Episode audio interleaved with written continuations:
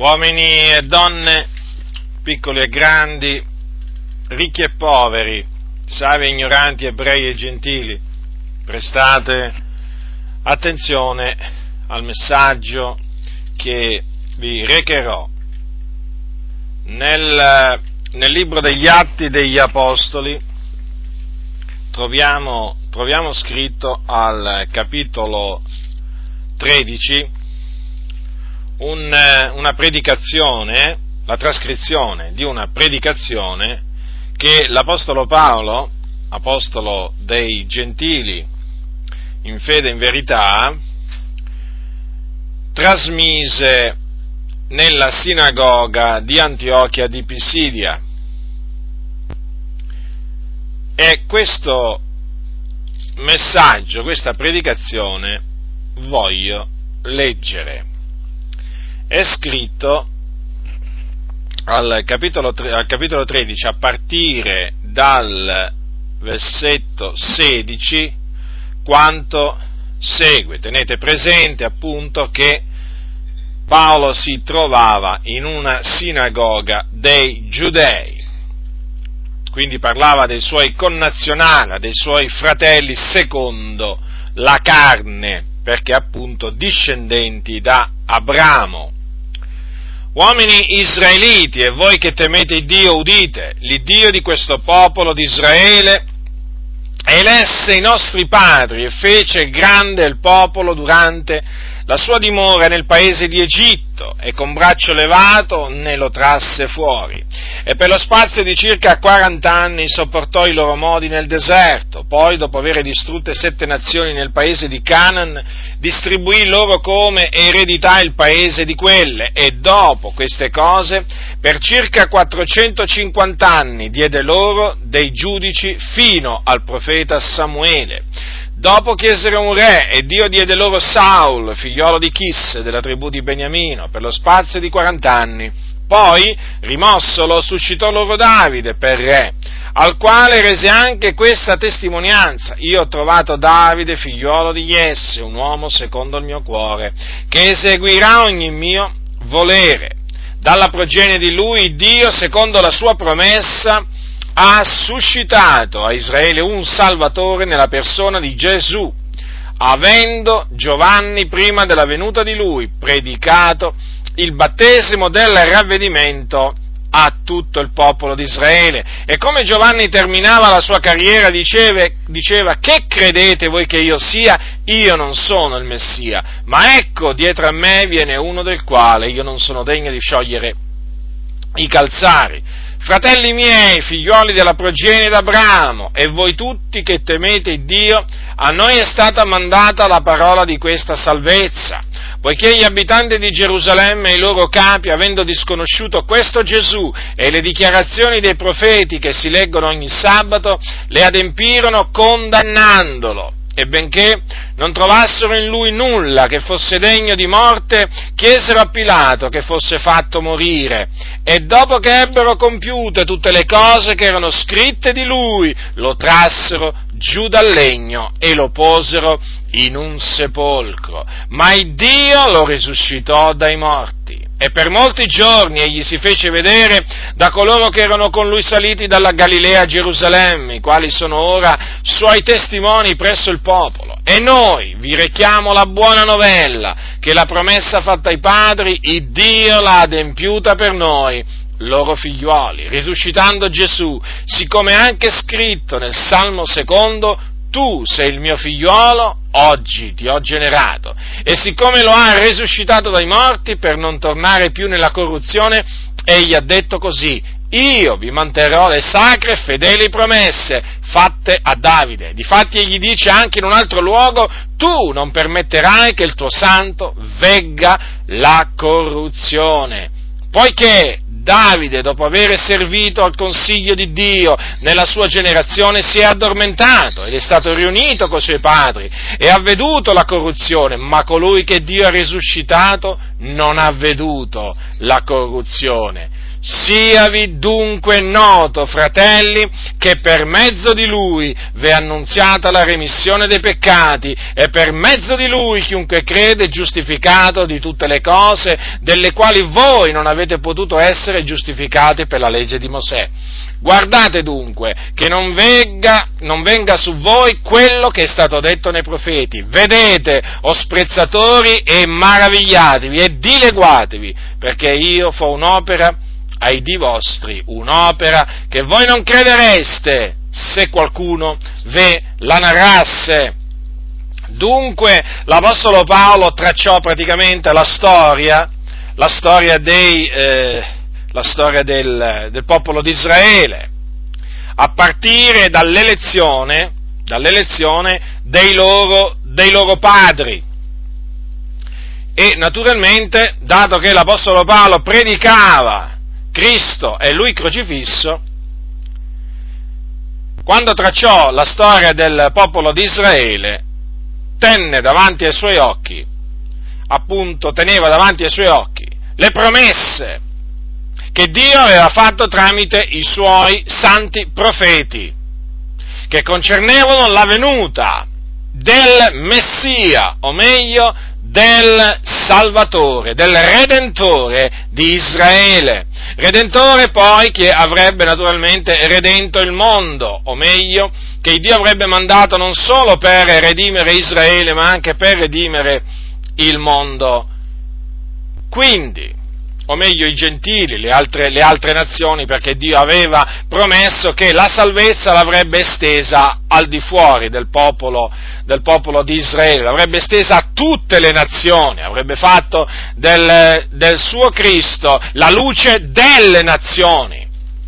Dunque teneva davanti a, a, a, a sé queste appunto promesse e eh, tenendole davanti non poté che poi parlare della venuta di Cristo Gesù, dicendo appunto che dalla progenie di Davide il Dio ha suscitato a Israele un Salvatore nella persona di Gesù. E questo Salvatore, appunto, come vi ho detto poco fa, era stato promesso da Dio tramite i profeti. Paolo parlò appunto di Gesù, annunziò a quegli ebrei annunziò Gesù Cristo, parlando della morte di Gesù Cristo e della sua resurrezione. E in particolare nel parlare della resurrezione dai morti sperimentata da Gesù Cristo dopo tre giorni dalla sua morte, egli menzionò alcune scritture, alcune parole pronunziate per lo Spirito Santo nell'antichità da Davide. E queste parole appunto concernevano la resurrezione dei morti del Messia. Queste parole sono queste, che sono tratte dai Salmi. Tu sei il mio figliolo, oggi ti ho generato. E poi quest'altre, tu non permetterai che il tuo santo vegga la corruzione. Queste promesse si sono adempiute in Gesù Cristo. Infatti, il Dio lo ha risuscitato dai morti senza fargli vedere la corruzione. E in quel giorno lo dichiarò. Gesù fu dichiarato figliuolo di Dio con potenza secondo lo Spirito.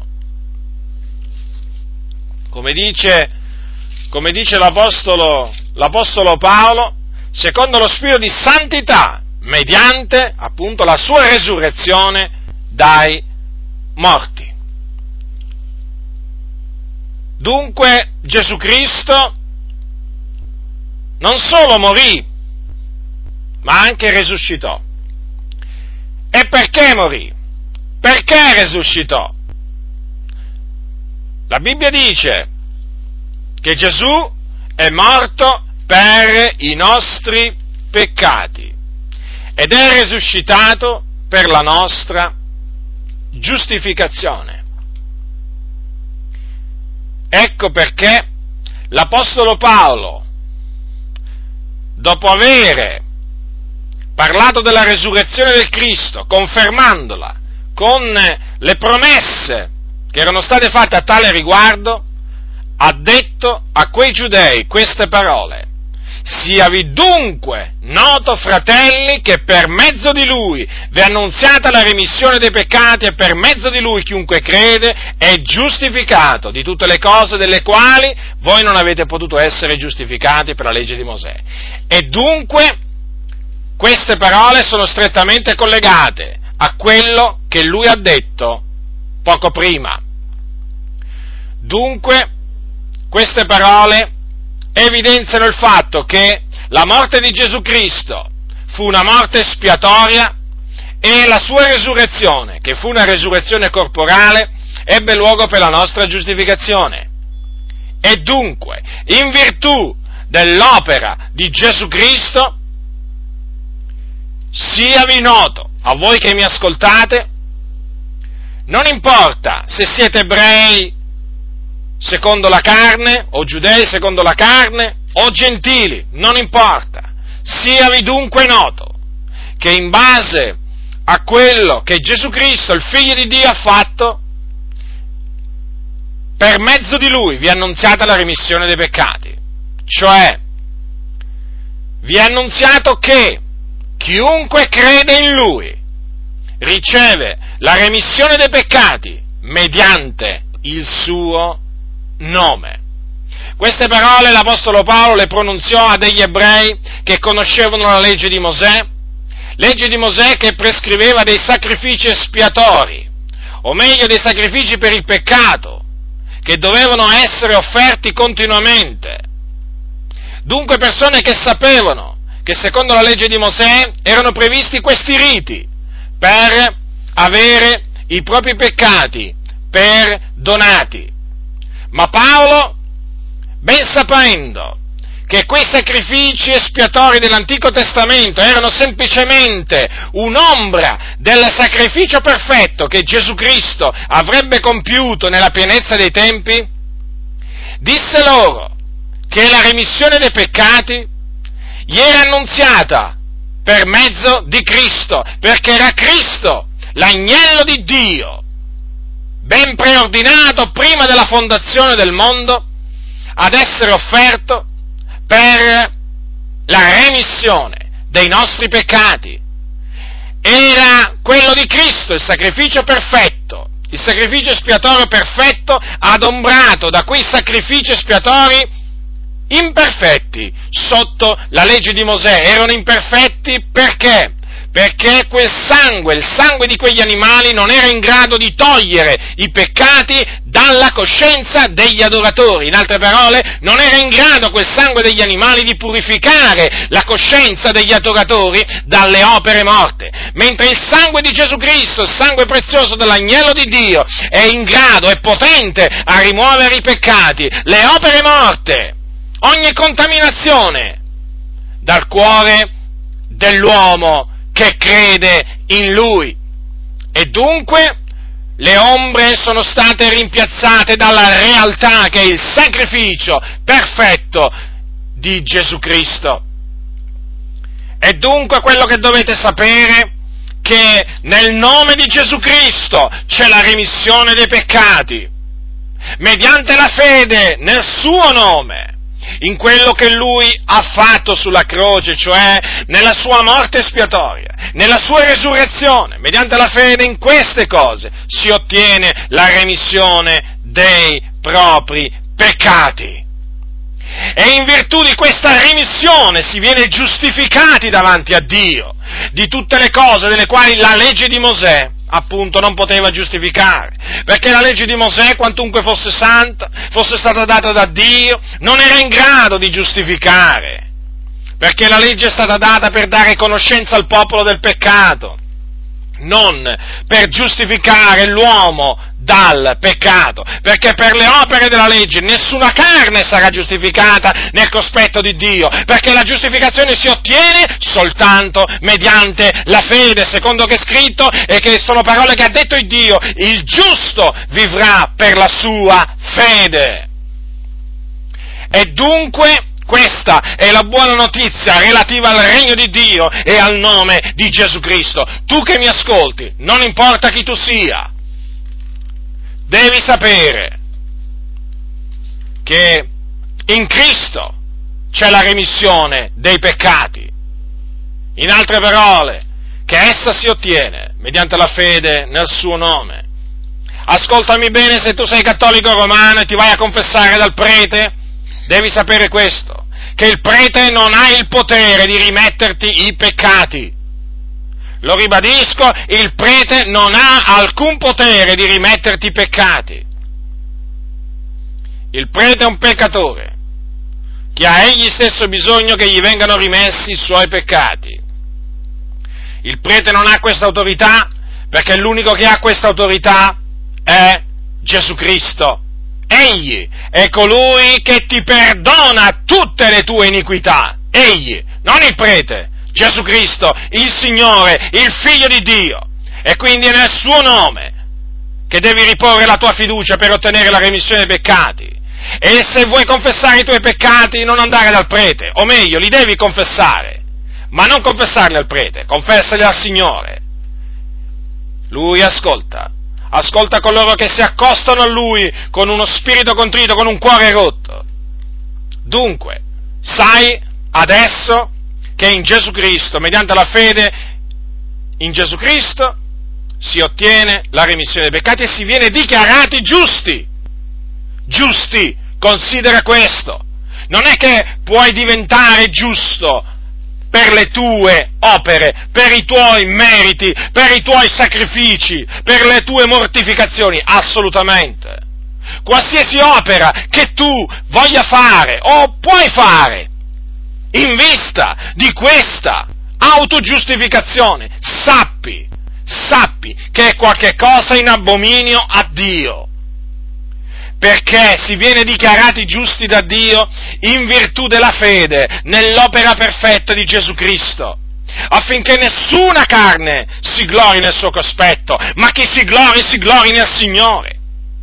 Se tu potessi diventare giusto in virtù dei tuoi sacrifici, tu potrei, come tanti altri, potreste gloriarvi nel cospetto del Signore. Ma il Dio ha voluto togliere all'uomo qualsiasi motivo, occasione di gloriarsi nel suo cospetto, perché Egli è Dio e vuole tutta la gloria, e la gloria va a Lui solo. E dunque il Dio ha stabilito, ha stabilito che per essere, o meglio per diventare giusti, bisogna credere nel Signore Gesù Cristo. E dunque devi credere, questo è il comando. Per essere giustificato devi credere nel Signore Gesù Cristo. E prima di credere devi ravvederti dei tuoi peccati, perché devi sapere che sei un peccatore, schiavo del peccato, di ogni iniquità, servo di varie voluttà il peccato ti domina, sei sotto la potestà delle tenebre, l'ira di Dio è sopra di te, questo anche devi sapere ed è per questo che Dio ti comanda, prima di credere, di ravvederti dei tuoi peccati. Forse ti sarai arrabbiato nel momento in cui mi hai sentito dire ravvediti, ma questa è la verità.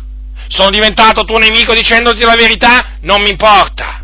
Preferisco diventare tuo nemico dicendoti la verità, che invece tuo amico dicendoti le menzogne e lusingandoti come fanno tanti e invece ti stanno portando all'inferno.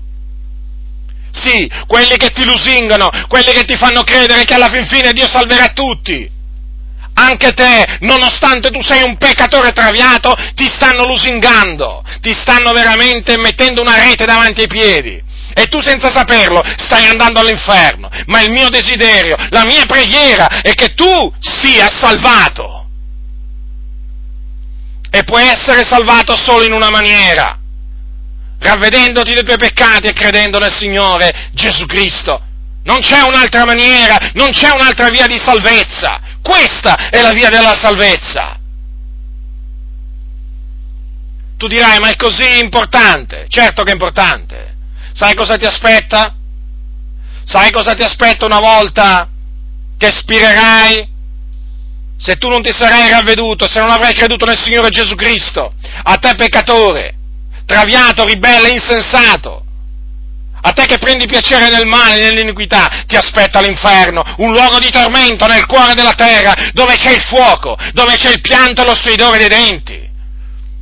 Ecco perché è importante ravvedersi e credere nel Signore Gesù Cristo, per essere salvati, giustificati e essere strappati alle fiamme dell'inferno.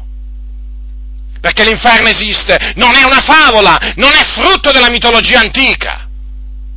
L'inferno esiste. E ci sono tante anime che in questo momento, mentre io ti sto annunziando l'Evangelo, sono là a piangere, a stridere i denti. E tu sei diretto là a raggiungerle. Ecco perché ti scongiuro davanti a Dio di pentirti dei tuoi peccati immediatamente. Buttati in ginocchio davanti al Signore dovunque tu sia. Pentiti dei tuoi peccati e chiedi al Signore di avere misericordia di te, credendo con tutto il tuo cuore che Gesù Cristo, quell'uomo di nome Gesù Cristo, è morto sulla croce per i nostri peccati ed è risuscitato per la nostra giustificazione. Facendo così ti sentirai i tuoi peccati rimessi, rimossi, cancellati. Ti sentirai un'altra persona, immediatamente, ti sentirai rinascere, perché da morto spirituale che sei adesso diventerai vivo, sarai vivificato e poi da perduto diventerai salvato. Da schiavo diventerai libero perché il peccato non ti dominerà più. E da persona diretta all'inferno diventerai una persona diretta in cielo, in paradiso, senza fare nessuna sosta e nessun purgatorio, perché il purgatorio non esiste. Tutti coloro che hanno creduto nel Signore Gesù Cristo, quando muoiono in Cristo, vanno in cielo direttamente nella gloria beata. Vanno là a riposarsi in maniera cosciente, raggiungendo naturalmente tutti i santi, quelli veri naturalmente, che appunto ci hanno preceduto nella gloria. Dunque, hai ascoltato per l'ennesima volta il messaggio della salvezza. Lo hai ascoltato? Sappi che un giorno, che un giorno, se tu oggi rifiuti questo messaggio, non potrai dire nessuno mi aveva detto niente, non potrai dire nessuno mi aveva avvertito, perché ti era stato detto tutto il necessario, tutto quello che dovevi sapere, eri stato avvertito, ma tu, seguendo la durezza del tuo cuore, non ti sei ravveduto e quindi l'ira di Dio è rimasta su di te. E in quel giorno, dopo aver passato tempo all'inferno, risusciterai e comparirai davanti al trono di Dio e sarai giudicato secondo le tue opere e sarai condannato condannato a un'eterna infamia, a un eterno tormento, in un altro luogo di tormento, che è lo stagno ardente di fuoco e di zolfo, dove sarai gettato anima e corpo e dove sarai tormentato per l'eternità, nei secoli dei secoli. Dunque, questo non è uno scherzo, questo non è un messaggio di poco conto, questo è un messaggio che se tu lo accetti ti salva, se lo rigetti ti condanna. Dunque, bada a te stesso, bada a te stesso.